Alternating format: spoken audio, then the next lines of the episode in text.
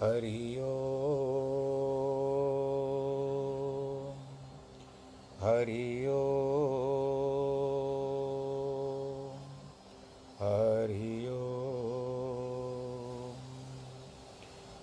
गुरुर्ब्रह्मा गुरुर्विष्णु गुरुर्देवो महेश्वर गुरुर्साक्षात् परब्रह्म तस्मै श्रीगुरवे नमः। विघ्नेश्वराय वरदाय सुरप्रियाय लम्बोदराय सकलाय जगद्दिताय, नागाननाय श्रुतियज्ञविभूषिताय, गौरीसुताय गणनाथ नमो नमस्ते। नाहं वसामि वैकुण्ठे योगिनां हृदयेन च, मद्भक्तां यत्र गायन्ति तत्र तिष्ठामि नारद। जिस घर में हो आरती, चरण कमल चितलाय तहाँ हरि वासा करे, ज्योत अनंत जगाए। जहाँ भक्त कीर्तन करे, बहे प्रेम दरिया। तहाँ हरि श्रवण करे, सत्यलोक से आए। सब कुछ दीना आपने, भेंट करूँ क्या नाथ? नमस्कार की भेंट लो जोड़ू मैं दोनों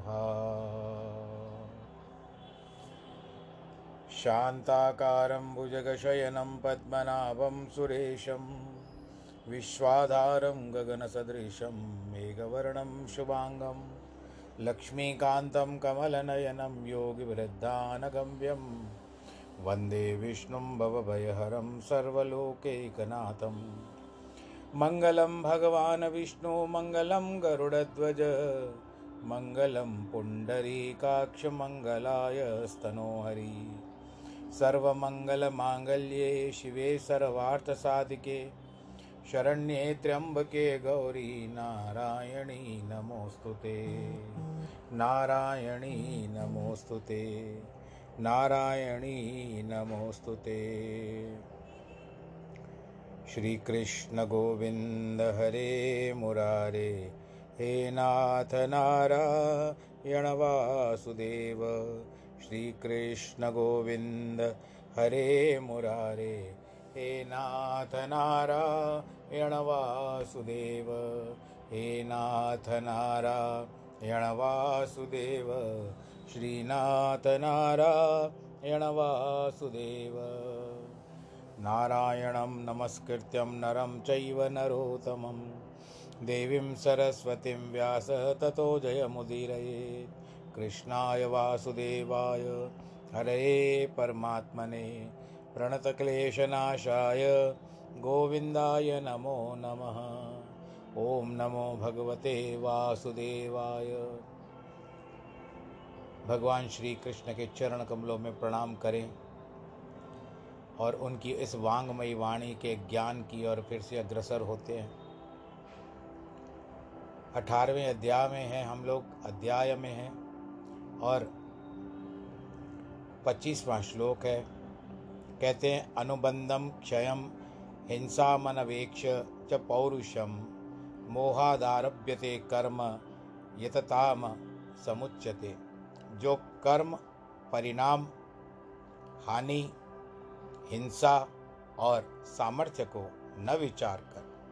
केवल अज्ञान के कारण, जिसको मोह भी कहते हैं, आरंभ किया जाता है, वह कर्म तामस कहा जाता है। तामस कर्म प्राय अन्य दुखों को हानि पहुँचाने वाले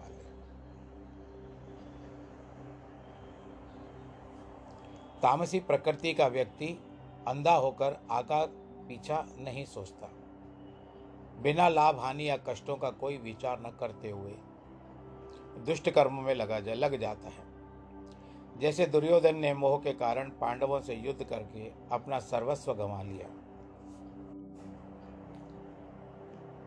सांख्य शास्त्र में तो कहा गया है कि अश्वमेध यज्ञ में जो अश्व की बलि दी जाती है, उसका भी पाप लगता है। तो उस हिंसा का फल भी तो भोगना पड़ता है। किसी भी दिशा में उस पशु हत्या के पाप से बचा नहीं सकता। एक सौ अश्वमेध यज्ञों के अनुष्ठान से इंद्र प्रत की प्राप्ति होती है, अर्थात स्वर्ग का राज्य मिल जाता है, किंतु उन यज्ञों में से एक सौ अश्व मारे जाते हैं। उनका फल भी अवश्य भोगना पड़ता है। इसीलिए यह सब तामसिक बातें होती है।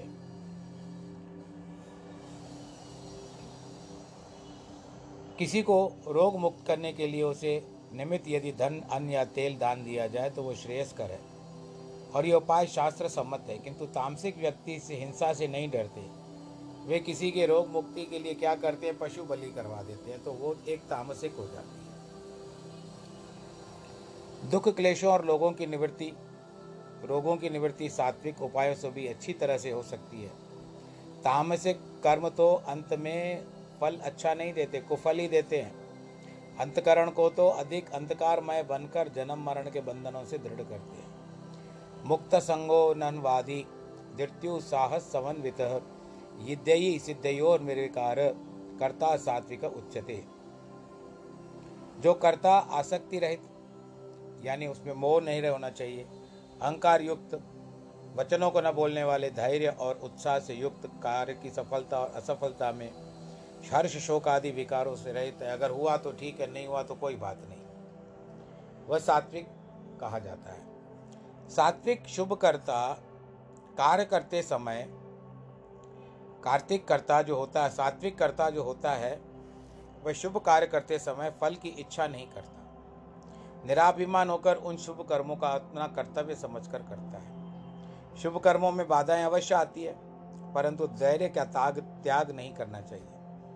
गुरु गोविंद सिंह ने आनंदपुर की पहाड़ी में नीचे काशी से पंडित बुलाकर विधि पूर्वक देवी की पूजा की थी। बड़ा हवन कुंड बनाया था। उसमें कई घी के घड़े, कई मन, अन्य सामग्री डाली गई। ब्राह्मण भी अत्यंत प्रेम से मंत्रोच्चारण कर रहा था, हवन कर रहा था कि ताकि देवी प्रकट हो जाए। जब देवी के प्रकट होने का समय आया तो ब्राह्मण उस तेज को सहन न कर पाया, उठकर चला गया। परंतु गुरु गोविंद सिंह धैर्यपूर्वक ढटे रहे हवन संपन्न करके, देवी का दर्शन करके ही उठे। उस समय उन्होंने देवी से अपनी विजय की प्राप्ति, मुगलों से अपने विजय की वरदान मांगा ताकि धर्म की विजय हो। अगर उस पंडित के समान यदि गुरुजन भी अपना धैर्य खो बैठते तो कार्य में विघ्न पड़ जाता। सात्विक व्यक्ति अपना कर्तव्य पालन पूर्ता करते हुए कर्म करता है। उनसे उसे सिद्धि मिले या न मिले, उसके विचार न करते, वह पूर्ण उत्साह के साथ कर्म करता रहे। वह समझता है उसका धर्म है कर्म करते रहना चाहिए। आगे प्रभु की इच्छा। प्रभु स्वीकार करे या ठुकराए तो भी उनको समर्पण ही करूँगा। किसी व्यक्ति को सायंकाल भोजन करना था तो पत्नी से कहा, शीघ्र ही रोटियाँ बना, पकाओ और मैं रहरास पूरा कर लेता हूँ। शाम के समय गुरु के समय में जो नियम होता है, वो पूरा करते हैं। शाम के समय में ये पढ़ा जाता है। यदि यह भाव है तो क्या प्रभु का रहरास का भूखा है? प्रेम के बिना तो सारा पूजा पाठ जस तप निरर्थ है प्रेम और श्रद्धा के अभाव से शुभ से शुभ कर्म भी फल नहीं देता।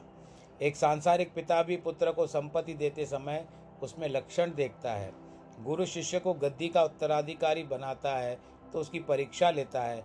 परमेश्वर जब तक अपने भक्तों को अविनाशी आसन देना चाहता है तो क्या उनकी परीक्षा न लेगा? प्रेम का एक अनोखा उदाहरण भक्त सूरदास का है। एक बार वज्रभूमि में आया। वन में कुआँ था, जिसका कोई अंत नहीं था। अतः चलते चलते वह कुएँ में गिर गया, क्योंकि वह नेत्रहीन था। आसपास कोई व्यक्ति न था जो उसको रोकता या सावधान करता। वह तो कुएँ में गिर पड़ा, किंतु इसकी वृत्ति तो थी नाम थी। सात दिन तक सात रात रह रात रात उस कुएँ में पानी में प्रभु का नाम स्मरण करता रहा। अंतर्यामी भगवान उसका प्रेम देख करके प्रसन्न हुए, फिर भी उसकी परीक्षा लेनी चाहिए। अब सात दिन बीत गए, फिर उसे कुएँ में से किसी ने न निकाला तो प्रेम के कारण प्रभु को उल्लाहना देने लगा। किन तेरे गोविंद नाम धर्यो? श्याम कित, किन तेरा नाम गोविंद धर्यो? द्रौपदी की लाज जब राखी, जब चीर की दान करो। सुदामा की दरिद्रता तब काटी, जब तंदुल मुख भरियो। संदीपन के सुत तब काढ़े, जब विद्या पाठ पढ़ो। तुम तो लेन देन के गाहक, हम ते कुछ न सरयो सूरदास लोचन ते हीन, जन्म ते अंध करो। गोविंद का शब्द है, अर्थ है, सृष्टि का साक्षी हो।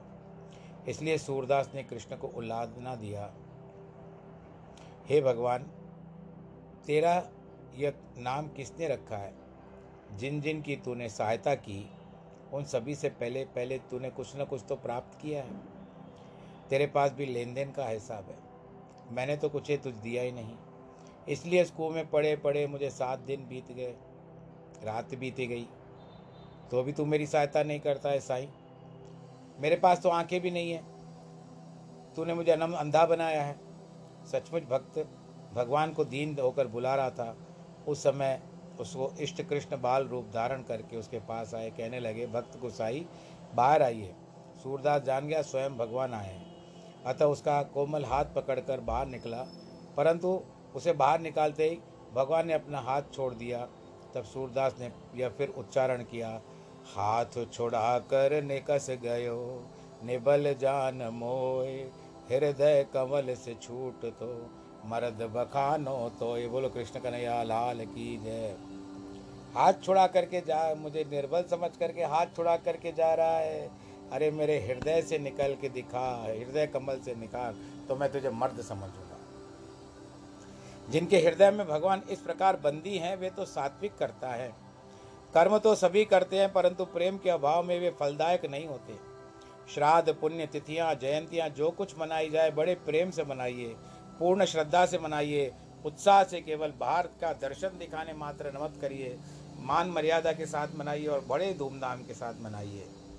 रागी, कर्म फल प्रेपसु लुब्धो हिंसात्मको शुचि, हर्ष, शोक, वित करता, राजस परिकीर्तत। आसक्ति से युक्त कर्म फल की कामना करने वाला तथा लोभी और दूसरों को कष्ट देने वाला, अशुद्ध आचरण करने वाला, हर्ष शोक से सदा लिप्त रहने वाला कहा गया है।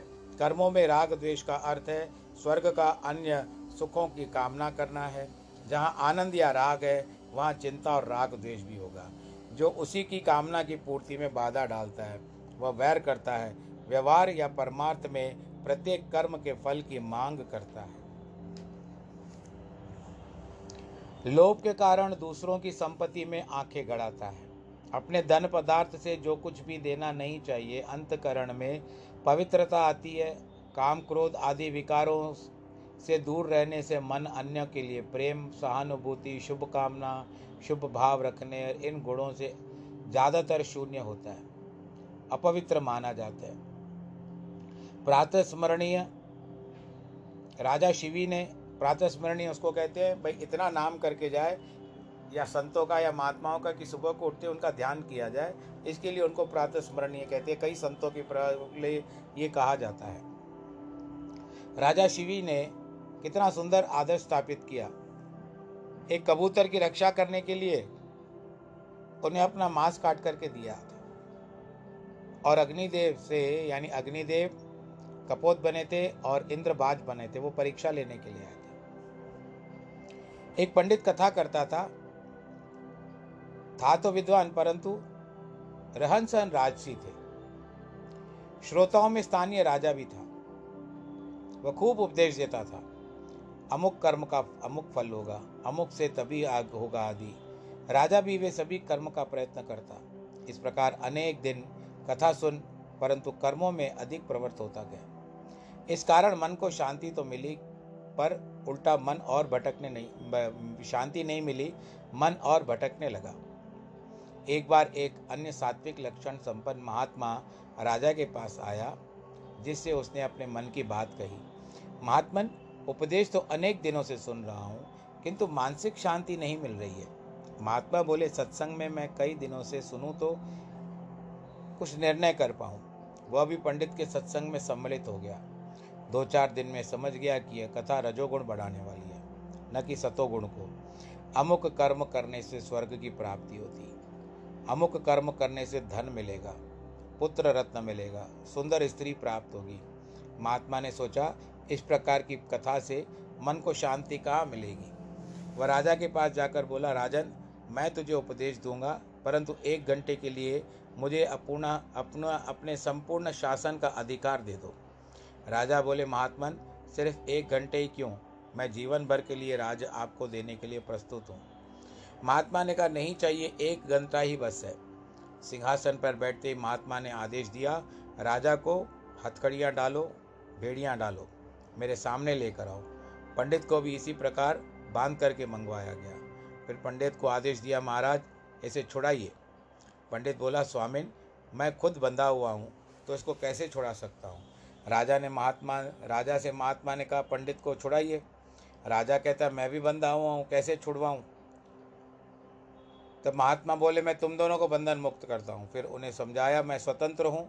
तुम दोनों को स्वाधीन कर सकता हूँ। पंडित ने कहा, जब तू स्वयं कर्म बंधनों के जाल में ग्रस्त है तो अन्यों का उद्धार क्या कर पाएगा?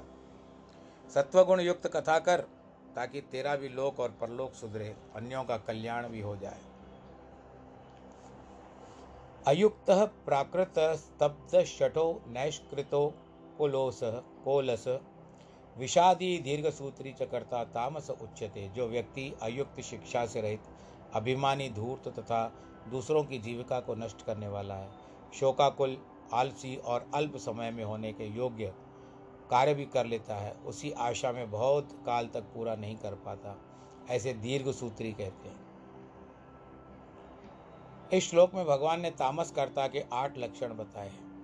वह शुभ कर्मों से दूर भागता है धर्म कर्म से दूर भागता है।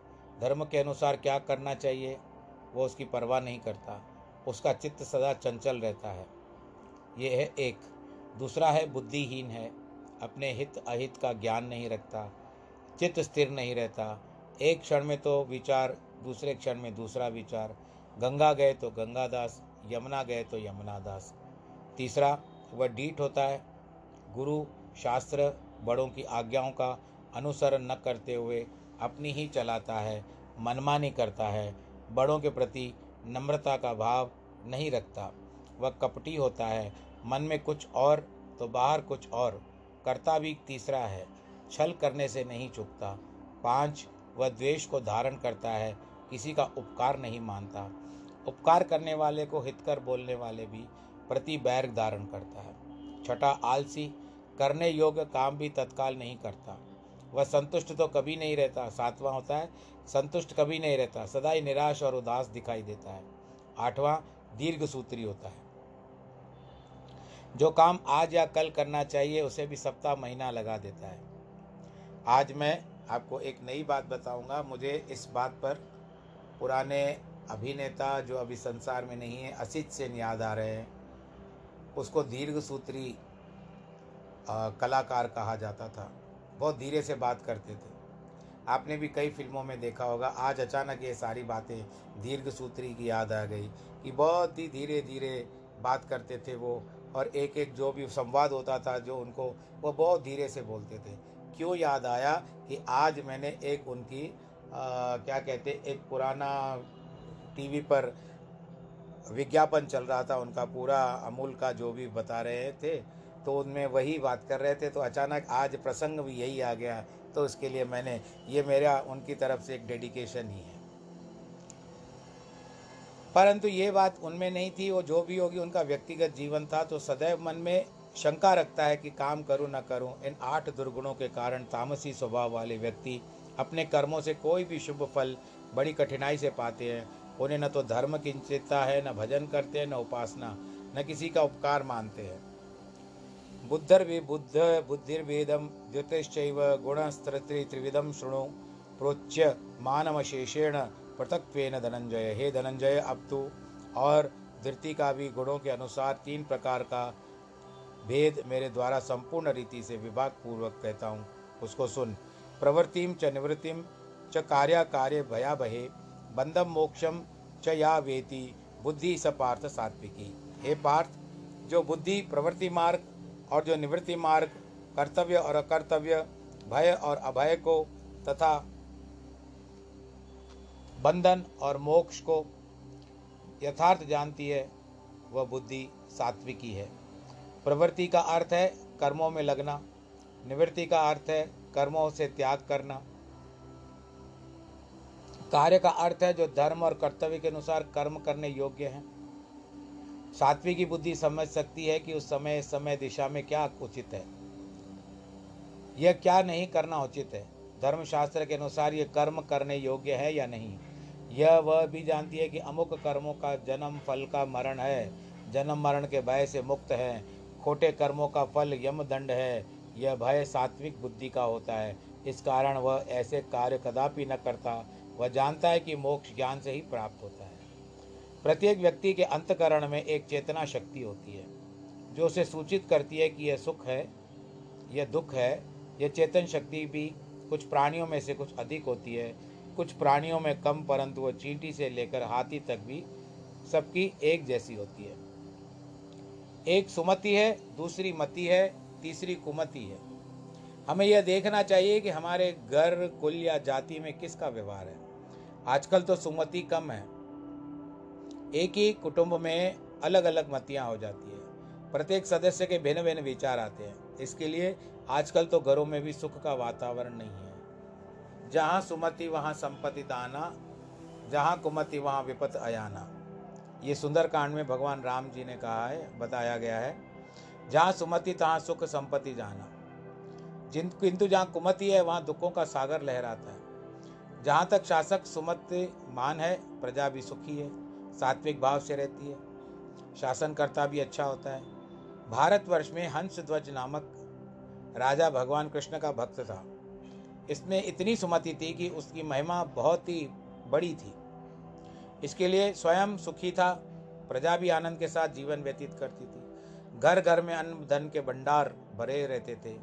आज हमारी अवस्था उल्टी है, क्योंकि कुमति प्रबल हो गई है। एक कुटुंब के सदस्य भी परस्पर छल, कपट और विश्वासघात करते हैं। बिरला ही कोई लोगों में सच्चाई पाई जा सकती है। एक दूसरे को कोई भी मानता नहीं है। छोटे, बड़े भेद का सब लुप्त हो चुका है। बोलो, कृष्ण भगवान की जय। एक बड़ा धनवान श्रेष्ठ था। किसी समय उसके पास अतुल धन संपत्ति, ज़मीन, जायदाद, संतान आदि सब कुछ था। दुर्भाग्य से माया ने पासा पलट दिया। माया ने पीठ फेर ली। वह निर्धन हो गया। किंतु सुमतिवान था। सभी पुत्रों को बुलाकर कहा, पहले तो हम अति वैभव संपन्न थे, परंतु अब भाग्य पलट गया है। यदि हम अपने नगर में कहाँ चाकरी करेंगे तो बदनामी होगी। अतः चलो परदेश में चल करके जीवन बिताएँ। सारा कुटुंब निकल पड़ा। पहली रात को वन में एक बरगद के वृक्ष के नीचे डेरा जमाया। सभी सुमतिवान थे। पिता ने पुत्र से कहा, तू जाकर कुछ लकड़ियाँ तोड़ कर ला। दूसरे ने कहा, दूसरे से कहा, तू पानी भर कर ला। दोनों जो आज्ञा कह करके चले गए, इस प्रकार सभी सदस्यों ने कुछ न कुछ काम दिया।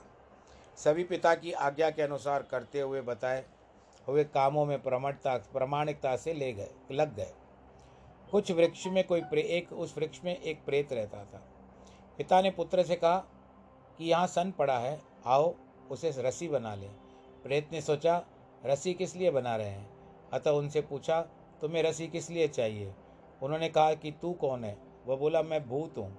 तब वो निर्भीक होकर बोले, इस रस्सी से हम तुझको बांगे, बांधेंगे। उनकी एकता और सुमति देख करके प्रेत डर गया। बोला, तुम मुझे मत बांधो। मैं तुम्हें एक गड़े हुए खजाने का पता बताता हूँ। वह तुम ले लो। वे सभी अत्यंत प्रसन्न हुए। तब भूत ने बताया, अमुक वृक्ष के नीचे धन गड़ा हुआ है। उस धन को खोदने के ऊपर अपने देश में लौट आए। सभी पड़ोसी आश्चर्यचकित हो गए। पूछने पर उन्होंने सारी घटना बता दी। तब एक पड़ोसी ने सोचा, हम भी क्यों ना वैसा करें? अंत में वे सभी चले उस वन में, उसी बरगद के वृक्ष के नीचे। किंतु वहाँ पहुँचने से पहले रास्ते में एक दूसरे से लड़ते झगड़ते उस पेड़ के नीचे पहुँचे। जब बाप ने बेटों से काम करने को कहा तो बोले, अभी तो इतनी दूर चलकर आए थोड़ा विश्राम कर ले। थकान मिटाए, फिर जाएँगे। जल्दी भी क्या है? भूत ने यह सब कुछ देखा और तुम क्यों आए हो? हम तुझे बांधने आए उसका उत्तर था। तुम में से तो है सुमति, है न, एकता है। फिर मुझे क्या बांधोगे? मैं तुम्हें देखता हूँ। ऐसा कह करके गंदगी फेंकने लगा। और वो भागने लगे। अर्थात सुमति से ही सुख, धन और पदार्थ प्राप्त होते हैं। यानी आज के तारीख में आप सुमति कहोगे तो आप पॉजिटिवली सोचो। आज हम सुमति कहेंगे नहीं। थिंक पॉजिटिव बी पॉजिटिव ऐसा कहेंगे तो लोग समझना अच्छा करेंगे। सुमति कुमति नहीं समझते हैं कि ये भी आधुनिकता आ गई है। परत चढ़ गई है आधुनिकता की। अतः प्रत्येक व्यक्ति को सात्विक बुद्धि की प्राप्ति करनी चाहिए। और सभी का कोई ना कोई देश का कल्याण होगा। ताश के पत्ते में दुखी का मूल्य सबसे कम है, क्योंकि द्वित्व का द्वित्व का प्रतीक है। परंतु इक्का उससे सबसे ऊँचा होता है, क्योंकि एकता एक का प्रतीक है। इसलिए गुलाम रानी राजा सबसे बड़ा है। सभी खेले, खेल किसी न किसी शिक्षा के लिए बनाए गए हैं। खासकर मूर्खों को चौपड़ के खेल में चौरासी लाख योनियों का त्रिगुणादि ज्ञान भी दिया गया है। जो गोटी दूसरी गोटी के साथ है, उसको स्पर्श नहीं कर सकता। आज देखो, आप, हम लोग भी एक दूसरे को स्पष्ट नहीं कर स्पर्श नहीं कर सकते। क्यों? क्योंकि जो वर्तमान चल रहा है। इसीलिए अनेकता के कारण ही बार बार हमारी जातियों का आक्रांत हम लोग, हमारी जातियाँ पराजित होती है। एक अंग्रेज़ अधिकारी वह आया बहावलपुर में, फूट डाली गई अंग्रेज़ों के द्वारा। उपहार में दी, अंग्रेज़ ने पूछा, क्या है ये हमारे देश का एक फल है? जिसकी एक डाली है, नाम है फल का फूट उत्तर मिला। तत्काल अंग्रेज़ बोला, सच्चा है, सच है। तुम्हारे देश में फूट न होती तो हम तुम लोगों के ऊपर शासन कैसे कर सकते थे? अर्थात जहाँ पर फूट है, वहीं पर दुख और क्लेश होगा। इस श्लोक में भगवान ने सुमति, यानी सात्विक बुद्धि के लक्षण बताए हैं, जिन्हें धारण करने से सुख संपत्ति पा सकते हो। यया धर्म मधर्म च कार्य चाकार्यमेव च। अयथावत प्रजानाति बुद्धि, सा पार्थ राजसी। हे पार्थ, जिस बुद्धि के द्वारा और तथा कर्तव्य अधर्म को तथा कर्तव्य और को भी यथार्थ से नहीं जाना जा सकता, वह राजसी है। राजस प्रकृति का व्यक्ति सत्संगत प्राप्त होने के पर भी शुभ कर्म करता है। किंतु कुसंगत पाकर को कर्म भी कर बैठता है। फल तो सभी कर्मों का अवश्य होता है, चाहे श्लोक में या परलोक में। इसलिए राजसी स्वभाव वाला दुख सुखों को भटकाता रहता है। भटकता रहता है, युधिष्ठर आमरण सात्विक बुद्धि वाला रहा। कितनी क्लेश, दुख, सहे, प्रारब्ध के अनुसार दुख भी भोगने पड़े, सभी को सहन किया, किंतु अपने सात्विक स्वभाव को तनिक भी वह विचलित नहीं हुआ। प्रारब्ध का वेग अत्यंत प्रबल होता है, किंतु सात्विक प्रवृत्ति से प्रकृति से, वेग से कम किया जा सकता है। राजा भर्तरी वैराग्य ग्रहण करने के पूर्व राजस प्रकृति वाले थे। धर्म में भी बड़े बड़े कार्य किए, खूब यज्ञ दान किए। महात्माओं का संग संग भी किया, खूब विषय भोग को भोगा, विषयों को भोगा। किंतु जब रानी पिंगला के कारण वैराग्य उत्पन्न हुआ तो उसकी बुद्धि को आघात पहुँचा, परिवर्तित हो गए, सात्विकी हो गई। उच्च कोटि का वैराग्य बन, वैरागी बन गया। मुझे याद है कि मैं मध्य प्रदेश गया था इंडोर इंडोर और महाकाल का दर्शन करने के लिए। तो उस समय में शायद मुझे एक गुफा याद है, जहाँ पर वो जो दिशा, जो गाइड होते हैं ना, मार्गदर्शक जो बताते हैं, उन्होंने कहा, ये जो हाथ है, ये राजा भर्तरी का हाथ है। पर हाथ का जो आकार था, बहुत बड़ा था। तो इस तरह से बातें आती है। एक बार कबीर के घर में सत्संग हो रहा था। अड़ोस पड़ोस के नर नारी भी उसमें सम्मिलित हुए। पड़ोस में एक तामसिक बुद्धि वाला व्यक्ति रहता था, जिसे सत्संग से तो वैर था।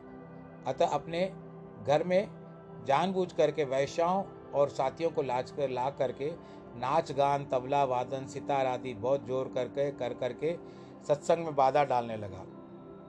किंतु महात्मा कबीर तो उसके जरा भी प्रभावित नहीं हुए। अपनी मौज मस्ती के स्वयं नाम स्मरण कर रहे थे। दूसरों से भी करवा रहे थे। तब उस पड़ोसी की क्रोधाग्नि में मानो घी पड़ गया। उसने कबीर में घर में आग लगवा दी। कीर्तन चालू हो रहा था। एक व्यक्ति ने कबीर के कान में कहा, स्वामी, आग लग गई है। परंतु कबीर बिल्कुल न घबराए। तब यह पद उच्चारण किया। आपे पावक, आपे पवना, जारे खसम तो राखे कवना राम जपत तिन जर के न जाए, राम राम नाम अर, नाम हरद हरई समाये काहे को जरे, काहे को हान, नटवत खेले सारंग पाण। कहे कबीर, आखिर दो भाष, होवेगा खसम तो लेवेगा राख। अग्नि और पानी दोनों स्वयं परमात्मा, जलाना चाहे तो कौन रोक सकता है? अग्नि और पानी दोनों स्वयं यदि परमात्मा जलाना चाहे तो कौन रक्षा कर सकता है? नाम राम जपते शरीर जल नहीं सकता क्योंकि हृदय में नाम समाया हुआ है। कौन किसको जला सकता है? यह कौन किसी की हानि कर सकता है? यह परमात्मा रूपी नट का खेल है। इसीलिए कबीर कहता है, राम, यह दो अक्षरों का नाम जपो। यदि प्रभु चाहेगा, अवश्य रक्षा करेगा। अभी कुछ समाप्त नहीं हुआ, ही हुआ है। भगवान ने देखा भक्त ने सारा बार मुझ पर डाल दिया है। तो हता हवा की दिशा को ऐसा पलटा कि आग पूरे पड़ोसी के घर में जा कर के लगी और कबीर को घर का बाल विवाह का न हुआ।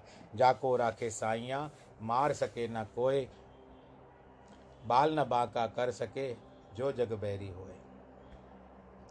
बुद्धिमान व्यक्ति तो संसार में अगणित है, किंतु सभी की बुद्धि सात्विक नहीं होती। सात्विक बुद्धि धर्म और अधर्म को अच्छी तरह से समझती है। सात्विक बुद्धि की प्राप्ति को परमेश्वर की महत कृपा का फल मानना चाहिए। अधर्म धर्ममिति या मन्यते तमसावृता सर्वार्थ सर्वार्थ विपरीत विपरीताश्च बुद्धि सपार्थ सामसी। है अर्जुन, जो बुद्धि तमोगुण से गिरी हुई और अधर्म को धर्म और है ऐसा मान लेती है तथा इसी प्रकार संपूर्ण अर्थों का उल्टा अर्थ या अनर्थ करती है, वह बुद्धि तामसी है। तामसी मति वाला व्यक्ति धर्म को अधर्म और अधर्म को धर्म मानता है।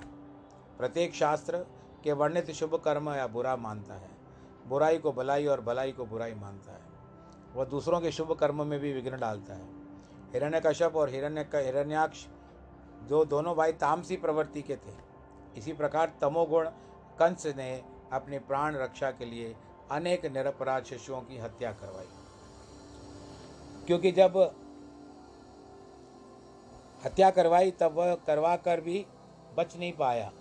दुर्योधन ने तो स्पष्ट स्वीकार किया, जाना में धर्मम, चमे प्रवृत्ति, जाना में धर्म, चमे निवृत्ति। मैं जानता हूँ कि यह धर्म है, फिर भी मैं उसमें वृत्ति नहीं है। अधर्म का जो मुझे ज्ञान है, मैं उससे मुक्त नहीं है एक पंडित कथा करते समय कहा कि श्राद्ध पक्ष में मध्य मास बरतने, बरतना कठोर निषेध है। मेरे मध्य पात्र को पाँव से छुएगा, वह नर्कगामी होगा। उसके लिए क्या क्या सभी निष्फल, श्राद्ध निष्फल हो जाएँगे? वहाँ पर एक बैठे तमोगुणी ने तत्काल कहा, महाराज, आज तो मैं आपके बड़ी उपयुक्त बात कही है। शराब जैसी अमृत वस्तु को अपने पाँव से ठुकराएगा, वह नरक में नहीं जाएगा? वहाँ पंडित का भाव, कहाँ तमोगुणी का विचार रावण जैसे कोई विद्वान न था, किंतु वह ऋषि मुनियों से भी कर लेता था, कर लेता था, यानी टैक्स लेता था। यदि उनके पास धन नहीं होता तो अपने शरीर से रक्त का वसूल रक्त निकलवा लेता था। उसका कथन था कि मेरी भूमि पर रहकर तुम उधर पोषण करते हो, अतः उस शरीर से भी रक्त निकाल दो। किंतु इस दुर्मति का क्या परिणाम हुआ? प्रत्येक जानता है, तामसी बुद्धि वाला व्यक्ति दिखने में अन्य मनुष्य जैसे ही होते हैं, परंतु बुद्धि उल्टी होती है, विपरीत होती है। इस संसार में मनुष्य के चार शत्रु माने जाते हैं। वह पिता जो पुत्र के लिए कर्जा छोड़ जाए वह माता जो व्यभिचारिणी अथवा अपने संतान पर शुभ संस्कार नहीं डालती, वह पत्नी जो सुंदर है,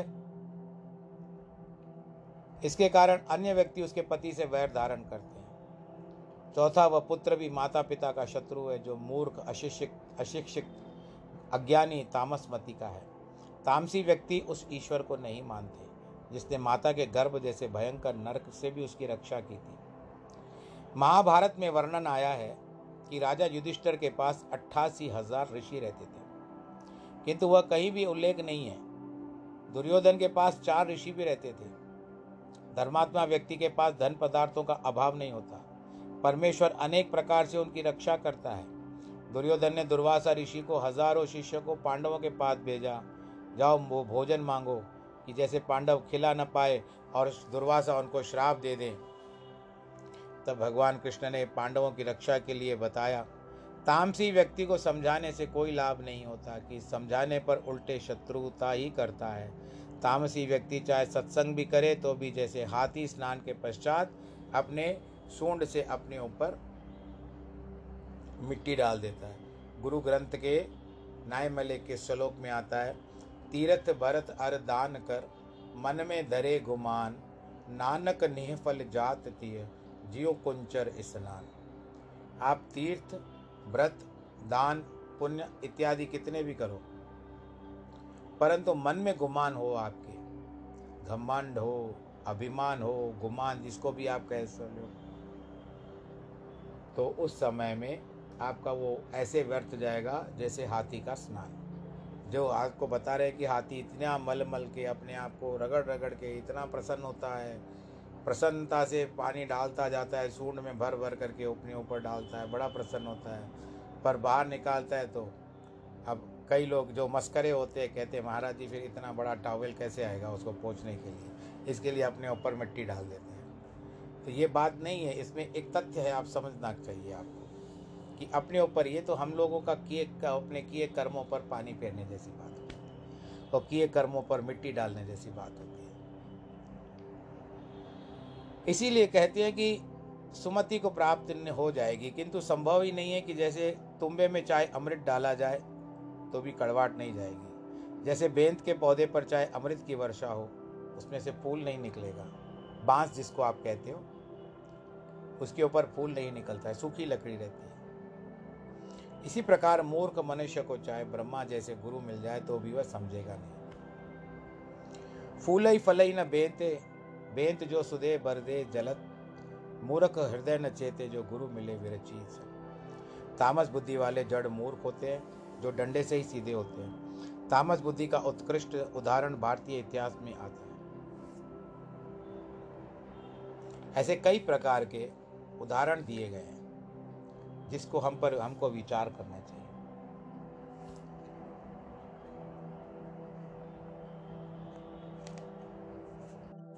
ऐसा कहा जाता है कि एक जो दृष्टांत बता रहे हैं कि कश्मीर के पंडितों के ऊपर भी बहुत ज़ोर ज़बरदस्ती की गई थी, उस समय की बात है। तो उन लोगों ने भगवान शंकर की आराधना की थी तो उनको पता चला, आवा, आकाशवाणी हुई कि गुरु नानक की गद्दी पर आसीन गुरु तेग बहादुर के पास जाकर के सहायता मांगो। वे गुरु तेग बहादुर के पास पहुँचे, उन्होंने सांत्वना दी, औरंगज़ेब से कहो कि हमारे गुरु तेग बहादुर मुसलमान हो जाए, हम भी स्वतः इस्लाम स्वीकार कर लेंगे। तो तब ये बात हुई, और वहाँ पर गुरु जी ने गए, सबके लिए पहले तो मनाई की, और उसके बाद स्वयं अपना सर दे दिया।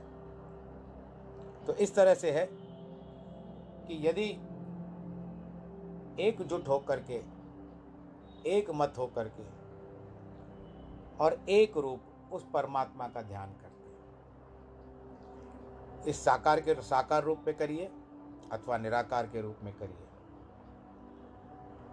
परंतु भाव सच्चा रखिए। क्यों भाव सच्चा रखना चाहिए? इसका अर्थ यही होता है कि सच्चे भाव पर ही भगवान जी राज़ी होते हैं। भगवान भाव के भूखे आपके दिखावे के, क्योंकि आप क्या दे सकते हो बताइए। आप ये दोगे, वो दोगे, ये सब दोगे, पर दे, उस, उन्होंने आपको दिया है तभी तो आप दे रहे हो उनको। अन्यथा कहाँ से दे पाओगे?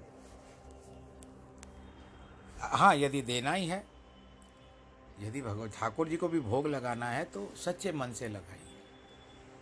और वास्तविकता में नामदेव की तरह लगाइए। या तो आप भोजन स्वीकार करो, ऐसा नहीं कह रहा हूँ कि उन्होंने ये तो प्रसंग है। तलवार से सर काट लूँगा, ये बातें आती हैं, मानते हैं।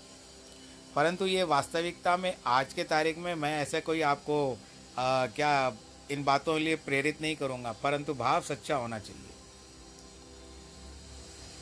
और प्रभु को भोग लगाने के समय बस आप यही विचार करिए कि भगवान जी भोग लगा रहे हैं और स्वीकार कर रहे हैं। जिस तरह से आपका बच्चा होता है ना और अब जब दादी का पोता अपने नानी के घर जाता है तो नानी, दादी को कितनी बातें याद रहती है।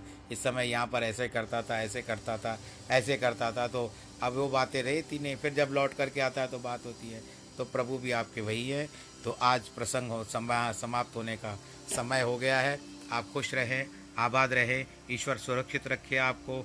आप भी अपना ध्यान रखें, परिवार का ध्यान रखें, सैनिटाइज़र का प्रयोग करें, मास्क पहने और भीड़ भाड़ से बचें।